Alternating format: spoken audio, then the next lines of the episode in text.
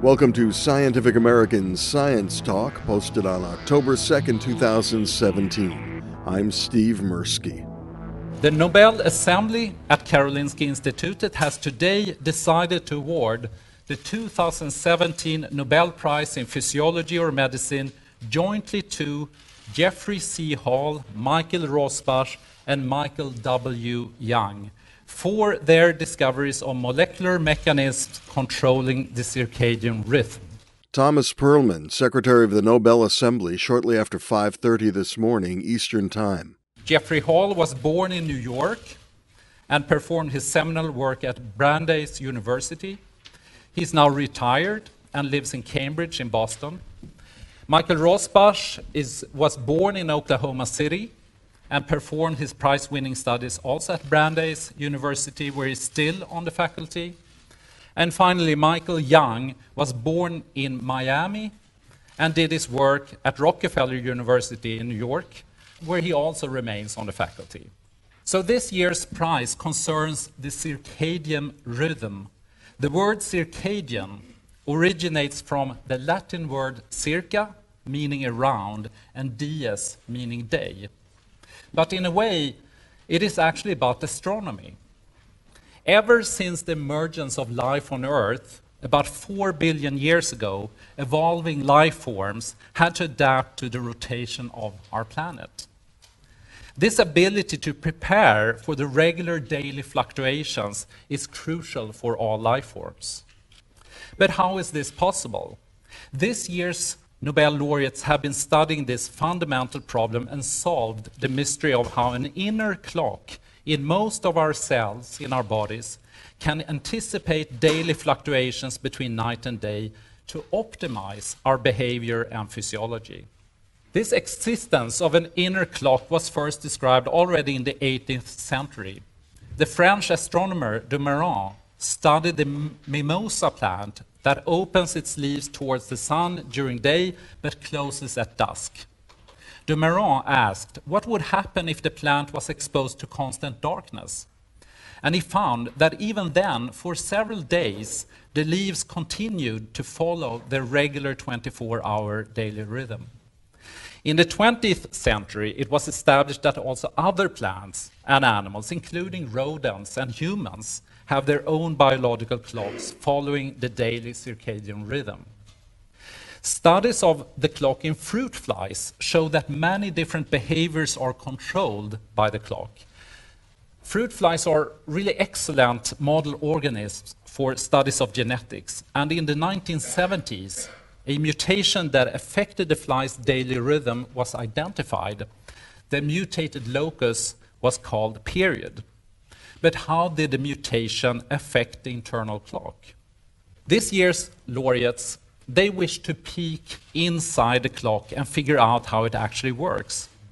A first breakthrough came in 1984 when Jeff Hall, in collaboration with Michael Rosbash and Michael Young working independently, were able to isolate the period gene. Now the scientists could begin to disentangle the cellular wheels and cogs of a clock machinery. Jeff Hall and Michael Rosbash showed that the period protein itself was cycling and peaked during night and was low during day. In 1990, they showed that the period mRNA also oscillated and accumulated several hours before the period protein. These and other important observations led to a brilliant idea for how the clock works by a feedback control mechanism. When the period gene is active, period mRNA is made. The period mRNA is transported to the cell's cytoplasm where period protein is made. When period protein accumulates, the protein moves into the cell's nucleus where it blocks the activity of its own gene. When the gene is blocked, no more RNA can be made, period protein levels will decrease, and the gene will no longer be blocked. And the production of mRNA can start all over again, and the cycle can continue. But it remained unclear how the period protein could accumulate in the nucleus to inhibit the gene. This problem was solved when Michael Young discovered a second gene called timeless that is also critical for the clock. But how did the timeless protein affect the period gene? Additional experiments show that timeless protein bound to the period protein and together they entered the cell nucleus where they could inhibit the period gene. It was also critical to understand how the speed of the oscillations can be controlled. Michael Young identified yet another protein called double time or DBT. This inner clock adapts our physiology to the dramatically different phases of the day and regulates many critical functions such as behavior, hormone levels, sleep, body temperature, and metabolism. We do not feel well when there is a temporary mismatch between our external environment and the internal biological clock, for example, when we experience jet lag. Studies have also indicated that chronic misalignment between our lifestyles and the clock is associated with increased risk for various diseases. Since the paradigm shifting discoveries by Hall, Rosbash, and Young, circadian biology has developed into a highly dynamic research field with vast implications for our health and well being. I would now wish to present our expert panel who would be happy to respond if there are questions. So uh, at the far end, we have Professor Juleen Zierath, who is a member of the Nobel Committee. In center, we have uh, Anna Wedell, who is uh, the chair of the Nobel Committee. And on her side, we have Professor Carlos Ibanez, who is also a member of the Nobel Committee. So please, if there are any questions, please go ahead. Yeah, I'm curious. Yeah, please go ahead. About the dynamics of this system. So if one were to change the cycle to like six hours instead of 24 hours for humans, for some reason, or chicken, they are being uh, uh, uh, kept in, in very short cycles. What happens with this system? Does it adapt to very short? I think I'll, I'll ask Anna to respond to that question. Well, we know that there are, in rare cases, there are humans who have a little bit altered length of the period, not as you described, six hours, but a little bit shorter, and they get sleep problems.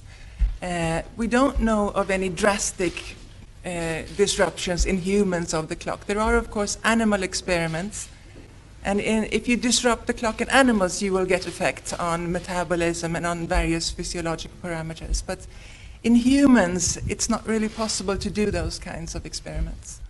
But are there any treatments or possible treatments for um, uh, for uh, sleep disorders that could be based on this uh, finding? Well, an obvious answer would be melatonin, which is a hormone that is uh, secreted before we go to sleep, and that it can also be used to uh, for, for, those kinds of problems. And some people even use it for jet lag.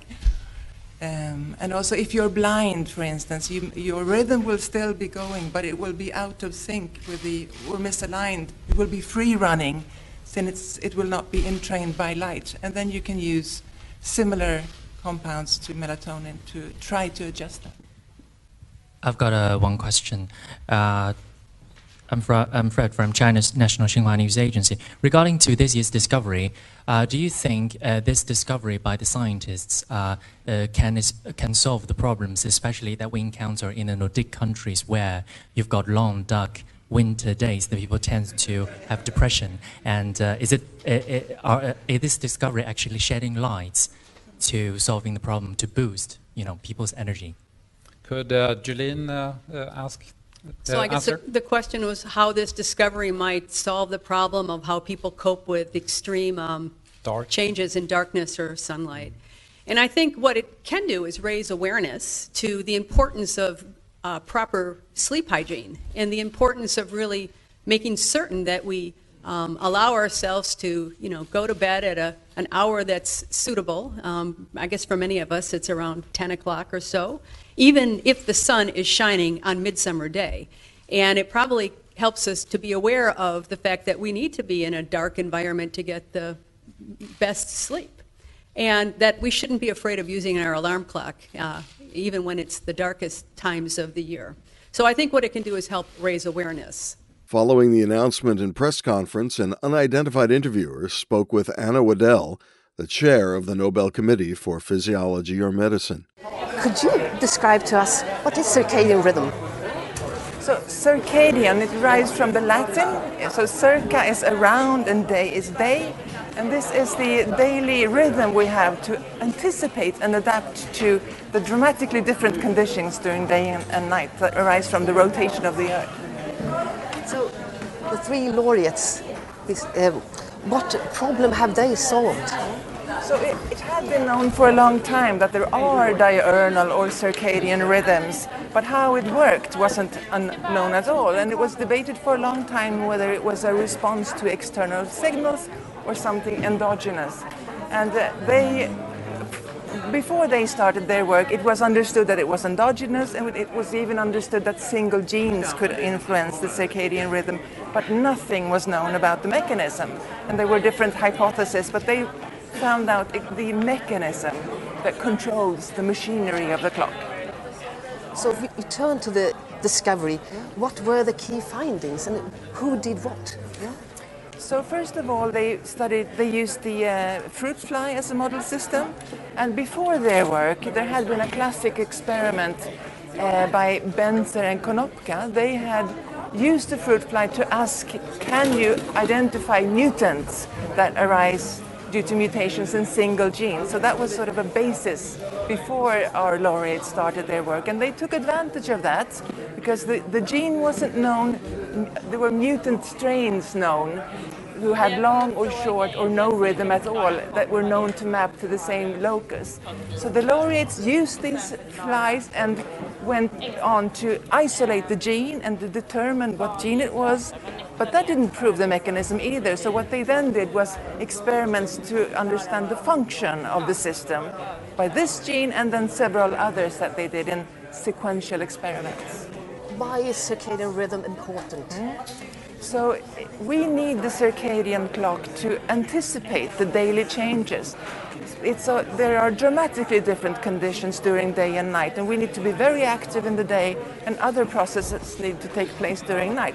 And evolutionary, it's been a very great advantage to take to use the early critical light hours, uh, minutes of the day. For instance, if you're uh, if you're hunting, you need to be active, or if you're hunted, you need to run and hide. So you need to be, be prepared and take advantage of and be one step before the uh, the uh, environment. And that's why we need it. And is this kind of clock? Is it is it in all our cells or?